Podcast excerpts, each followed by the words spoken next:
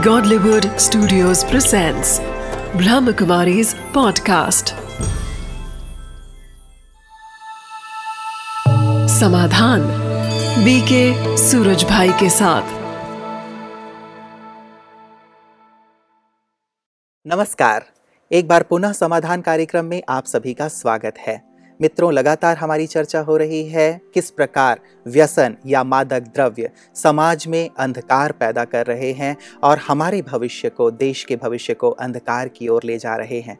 खास करके युवा पीढ़ी इससे प्रभावित है और दिनों दिन युवाओं में मादक द्रव्यों का सेवन बढ़ता ही चला जा रहा है। युवा वर्ग, जो किसी भी राष्ट्र की भावी पीढ़ी है, किसी भी राष्ट्र की नींव है, किसी भी राष्ट्र की सबसे बड़ी संपदा है, यदि युवा वर्ग ही इससे ग्रस्त हो जाए तो भविष्य तो अंधकारमय होगा ही होगा, देश का, समाज का और उनका स्वयं भी।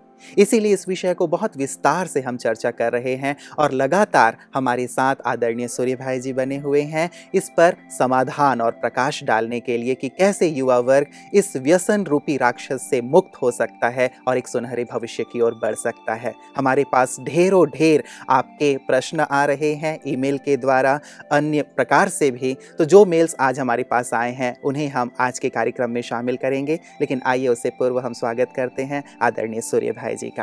प्राता जी आपका बहुत बहुत बहुत स्वागत है। प्राता जी बहुत सुंदर लोगों की प्रतिक्रियाएँ प्राप्त हो रही हैं हमें उनके मेल्स प्राप्त कर, हो रहे हैं। कई प्रकार के उनके मन में प्रश्न भी हैं। एप्रिसिएशन के भी हमारे पास ईमेल्स आ रहे हैं और कई प्रश्न भी आ रहे हैं कि कैसे वो इससे मुक्त हो सकते हैं। तो आज भी हम कुछ प्रश्न भ्राता जी लेने जा रहे हैं। उनमें से पहला प्रश्न भ्राता जी है एम स्टूडेंट का और ये पुणे से हैं।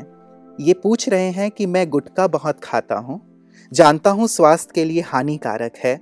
छोड़ना भी चाहता हूँ, लेकिन छोड़ नहीं पा रहा हूँ। कृपया मार्गदर्शन दें। लता जी, ये गुटखा जो है गुटखा कल्चर पूरे भारतवर्ष में बहुत तेज़ी से फैलता चला जा रहा है। एक प्रकार से हमारे कल्चर में इतनी श्रेष्ठता थी, लेकिन पिछले कुछ समय से जहाँ कहीं भी हम जाते हैं तो युवाओं में इसका बड़ा क्रेज़ है।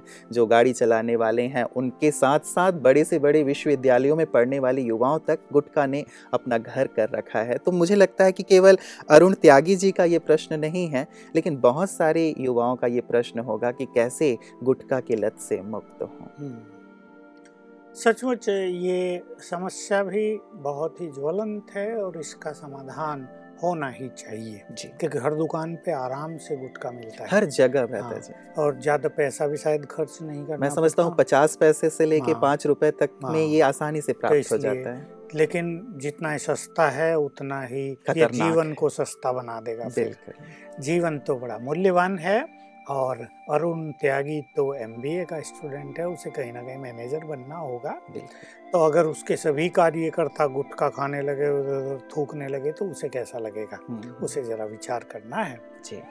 तो देखिए ये सभी नशीली चीज़ें तत्काल तो मनुष्य को थोड़ा सा सुख प्रदान करती हैं लेकिन एक लंबे काल में ये अनेक रोगों को जन्म देने वाली और अनेक और आदतों को आकर्षित करने वाली बन जाती एक बुरी आदत दूसरी बुरी आदत को आकर्षित करती है। जैसे कोई एक अच्छी हाँ, आदत अन्य अच्छी अन्य आदतों अच्छी को आदतों को। ए, ए, फिर उसके साथी बनेंगे। जी। साथी बनने से उसके विचार जो हैं वो दूषित होंगे हम्म, और इससे संसार को बहुत बड़ा नुकसान होता है। इससे व्यक्तिगत रूप से भी मनुष्य को बहुत बड़ा नुकसान होता है। जी। तो एक तो दवाई की बात हम कर ही रहे हैं। हम्म, हम्म, कि हमारे यहाँ गुटके को छुड़ाने की भी दवाइयाँ हैं होम्योपैथी में। हम्म, हम्म, तो मैं अरुण से रिक्वेस्ट करूँगा कि आप सेवा केंद्र पर जाएँ और अपने अंदर छुपे हुए देवत्व के बारे में थोड़े अवेयर हो जाएँ। हम्म, थोड़ी सी फीलिंग हो कि हम कितने महान हैं। हम एक महान देश के वासी भी हैं। हम स्वयं भी बहुत महान हैं। हम भगवान के बच्चे हैं। ये भारत एक ऐसा तीर्थ स्थान है जो स्वयं भगवान की जन्म भूमि और कर्म भूमि है। हम्म, हम्म, यहाँ वो स्वयं आते हैं संसार में ऐसा और कोई लैंड नहीं जहाँ भगवान आते हों। भगवान को किसी को खोजना भी हो तो वो भारत में आता है। जी। तो ऐसे देश के हम वासी अपनी महानताओं को पहचान कर स्वयं को महान बनाएँगे। हम्म, और एमबीए का स्टूडेंट तो बहुत मैच्योर बहुत समझदार बहुत बुद्धिमान होगा ही क्योंकि बात तक यही समझ में नहीं आती हाँ। भ्राता जी कि इतने समझदार इतने बुद्धिमान होते हुए भी किस प्रकार से एक छोटी सी चीज़ के अधीन कैसे हो जाए बस यही कि कहीं भी कॉलेजों में इसके बारे में जरा भी अवेयरनेस नहीं है। और संभवतः हमारे पाठ्यक्रम में भी बचपन से ये चीज़ शामिल नहीं शामिल है नहीं जिसके कारण इससे होने वाले नुकसान इसके दुष्प्रभाव का कोई ज्ञान साथ में उन जो पढ़ाने वाले वो भी कहीं ना कहीं इसके अधीन रहते हैं। जी तो जी, उन्हें कहीं से ऐसा आदर्श भी दिखाई नहीं देता हम्म। जिन जिनको वो देखते हैं कि भाई ये चीज़ें बुरी हैं। तो एक तो मैं कह रहा था कि वो सेवा केंद्र पर जाएँ हम्म, बहनों से कांटेक्ट करें और इसकी दवाई का प्रबंध कराएँ। दूसरा राजयोग जो बहुत सुंदर चीज़ है जिसकी चर्चा हम करते आ रहे हैं और बार बार करेंगे। राजयोग एक ऐसी विद्या है जो संसार की सबसे गुह्यतम विद्या है। हम्म, हम्म, जो बहुत छोटी सी भी है लेकिन इसका विस्तार इतना लंबा चौड़ा है कि मनुष्य जीवन भर इसको सीखता रहता है और अभ्यास करता रहता है। इसके नए नए अनुभव मनुष्य को होते रहते हैं। हम्म, इससे मानसिक शक्तियों का उत्थान होता है। बौद्धिक बौद्धिक जो मनुष्य की क्षमताएँ हैं उनमें बहुत अधिक वृद्धि होती है। हम्म, हमारे ब्रेन से अनेक निगेटिव चीज़ें डिलीट हो जाती हैं। अनेक पॉजिटिव चीज़ें उसमें आ जाती हैं प्रिंट हो जाती हैं। मनुष्य के जीवन की धारा उसके चिंतन की धारा उसका व्यवहार सब कुछ इससे बदलने लगता है। हम्म, तो एक एक नई राह पर कदम बढ़ते हैं और इससे बहुत अच्छा होता है। तो अरुण को मैं कहूँगा कि वो राजयोग का ज़रूर अभ्यास करे हम्म, और ये गुटखा आदि सभी कैंसर आदि को और अनेक रोगों को जन्म देने वाले हैं ही। हम्म, और भविष्य में इनसे बहुत नुकसान होते हैं। मुझे एमबीए के ही कई स्टूडेंट्स मिलते हैं जिन्होंने अपना कोर्स कंप्लीट कर लिया है। जो नौकरियों की तलाश में हैं हम्म, और नौकरियाँ मिलने में देर हो रही है। मैं यहाँ सभी एमबीए स्टूडेंट्स को या और जो भी हमारे स्टूडेंट्स हैं जो अपनी एजुकेशन कंप्लीट करके चाहे इंजीनियरिंग कर लिया हो हम्म, और एक नौ अच्छी नौकरी की तलाश में रहते हैं मैं उन सबको स्पिरिचुअलिटी का एक सूक्ष्म सिद्धांत बताना चाहता हूँ।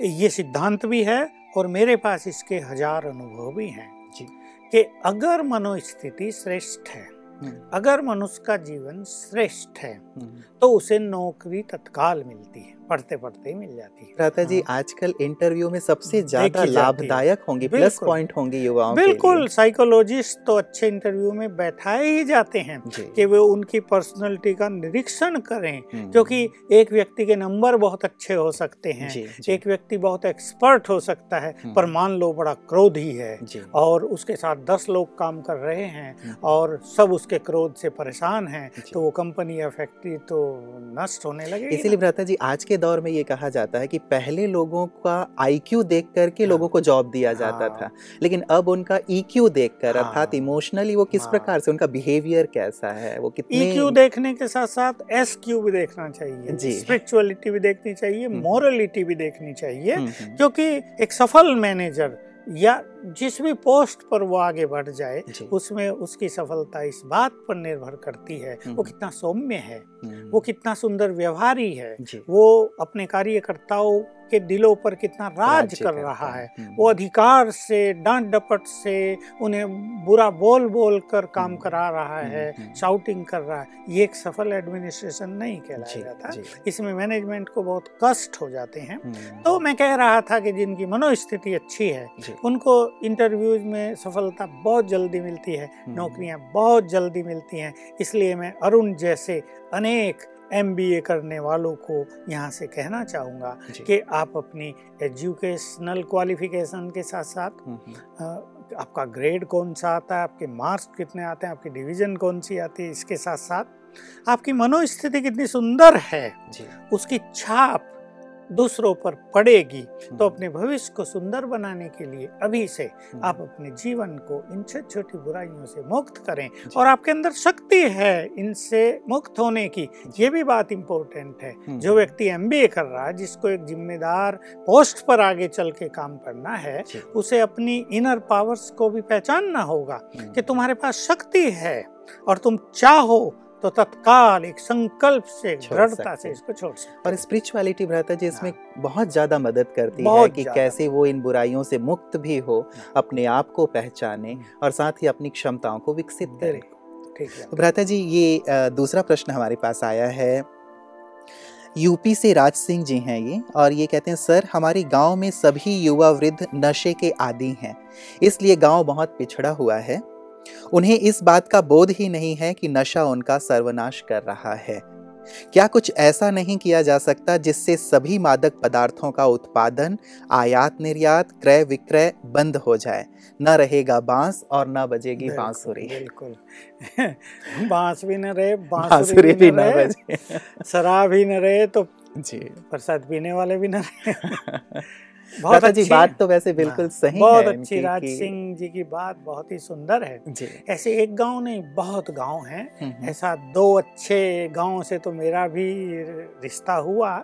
एक तो हमारे यहाँ आबू के पास ही एक गाँव है मैं कहना चाहूँगा। एक ऐसी जाति वहाँ रहती है जहाँ सभी लोग पूरी तरह पियक्कड़ हम्म, रात को लड़ाई झगड़ा मारपीट पूरा का पूरा गाँव। वहाँ का जो एक नेताजी था जी। वो एक बार हमारे यहाँ आबू रोड में आया था। हम्म, और वो बस में बैठ के जा रहा था पी बहुत ली थी। हम्म, हम्म, उसका हाल हो गया था बहुत खराब। तो बस वालों ने उसको हमारे यहाँ उतार दिया हमारा हॉस्पिटल है कोने पर ही। जी जी। उसको वहाँ भर्ती किया गया। हम्म, उसकी वहाँ तीन दिन तक बहुत अच्छी सेवा शुश्रूषा हुई और वो ठीक हुआ। अब उसको फील हुआ कि ये शराब तो सचमुच जीवन के लिए श्राप है। शराब क्या? श्राप है। हम्म, श्राप हो गया ये जी तो। जी जी। तो उसने हमारे भाई बहनों को अपने गाँव में ले जाकर हम्म, ये अच्छे प्रोग्राम कराए और ये बहुत ही अच्छी बात है। ये हमारे लिए भी बड़े गर्व की बात थी कि उसके गाँव में नशा मुक्ति का बहुत सुंदर अभियान चला। बहुत लोगों ने राजयोग सीखा और बहुत फ़ायदा हुआ। वो व्यक्ति जो ब्रह्मा कुमारियों को सदा ही एक दूसरी नज़र से देखता था। हम्म, अब वो प्रशंसा करने लगा सदा क्योंकि उसका अपना जीवन बच गया। उस दिन उसकी मृत्यु निश्चित थी अगर अगर हमारे हॉस्पिटल में उसको न लाया जाता हम्म, हम्म, कोई उसका शुभ चिंतक बस में न बैठा होता हम्म, और उसको ऐसे ही और ले जाते एक आध घंटा तो उसकी मृत्यु हो ही जाती। तो ये बहुत अच्छी बात है राज सिंह भाई की कि अभी खेती को कैसे बंद किया जाए जिन किसानों की आजीविका का साधन ही ये है। हम्म, उनको कोई कहे कि आज से तंबाकू की खेती नहीं करनी है।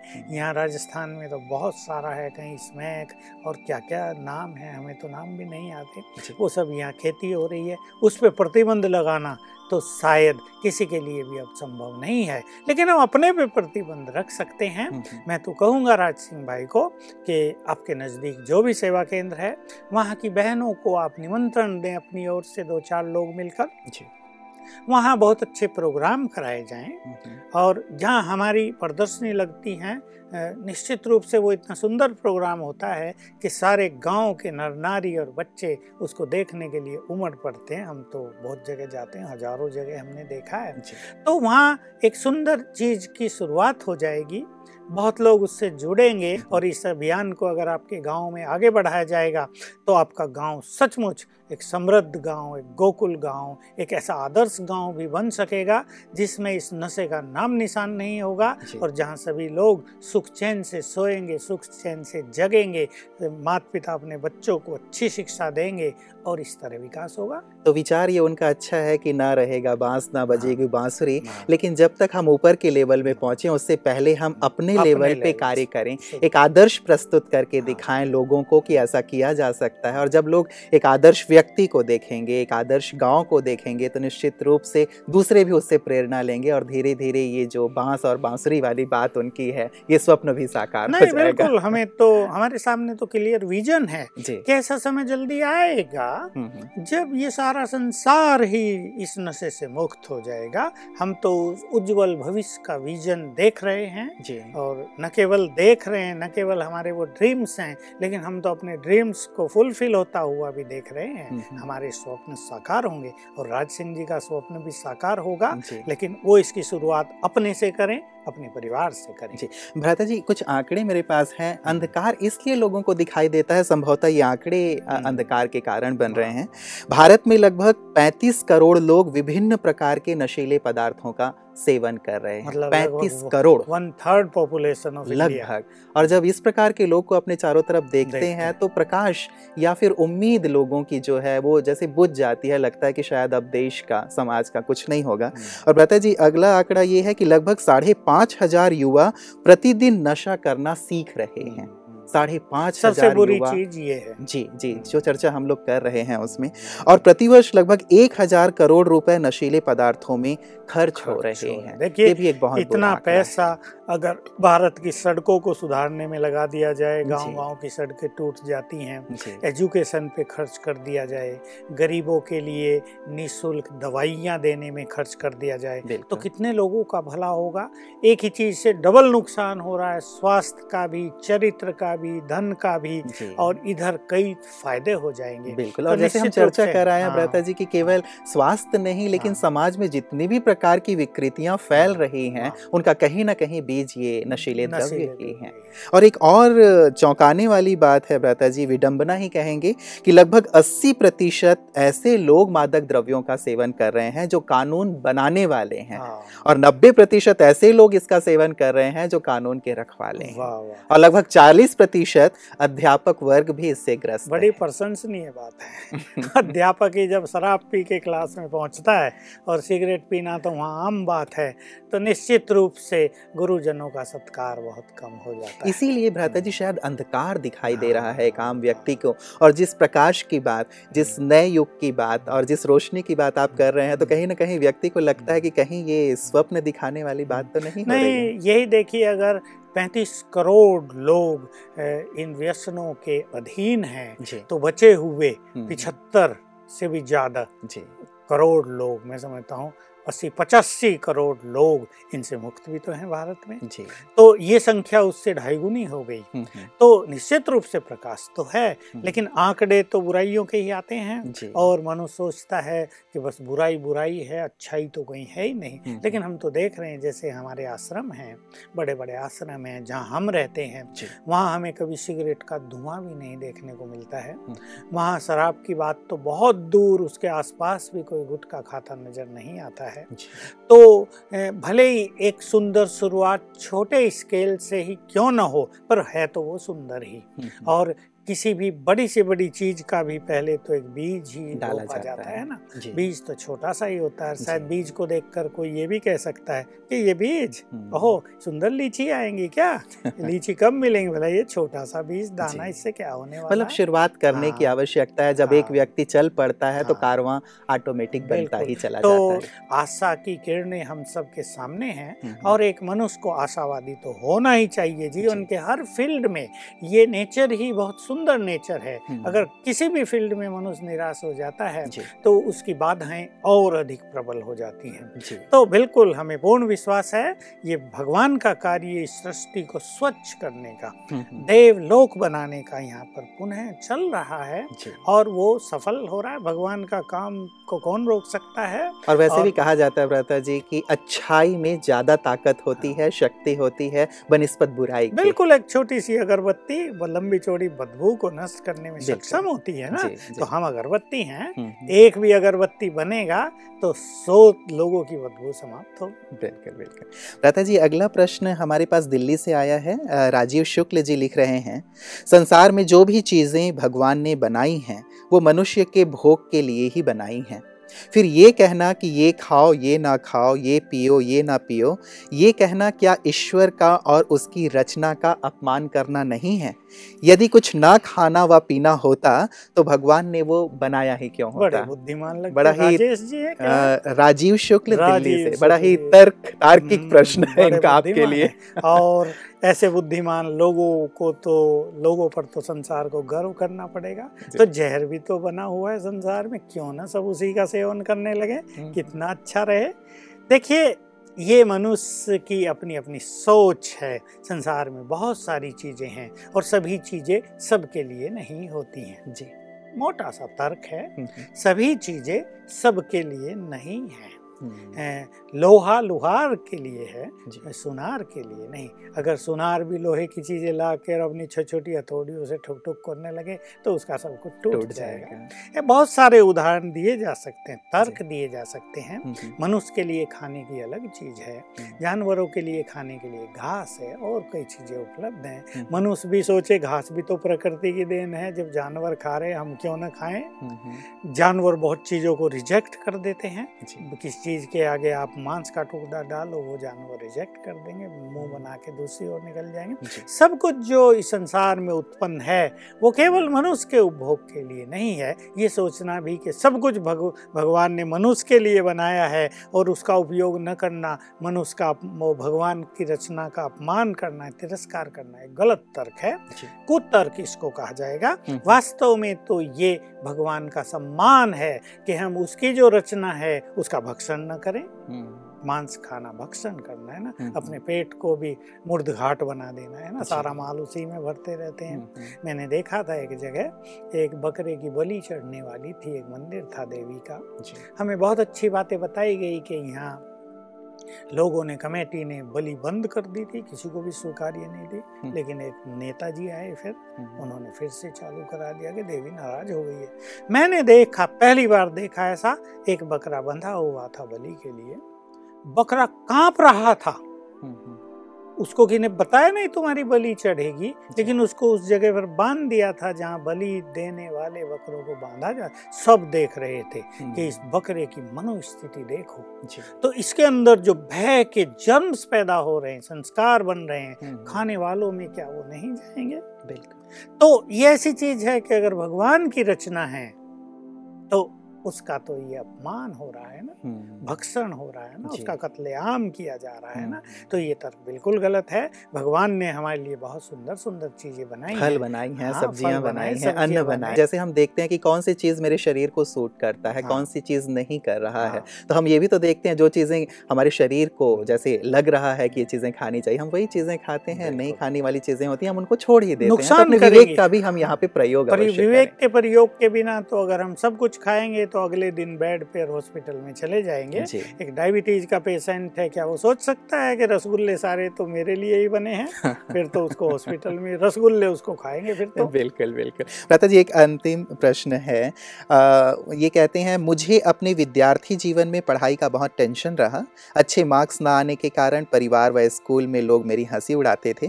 इस अपमान के कारण मैं बहुत डिस्टर्ब रहा करता था और मैंने शराब पीनी शुरू कर दी।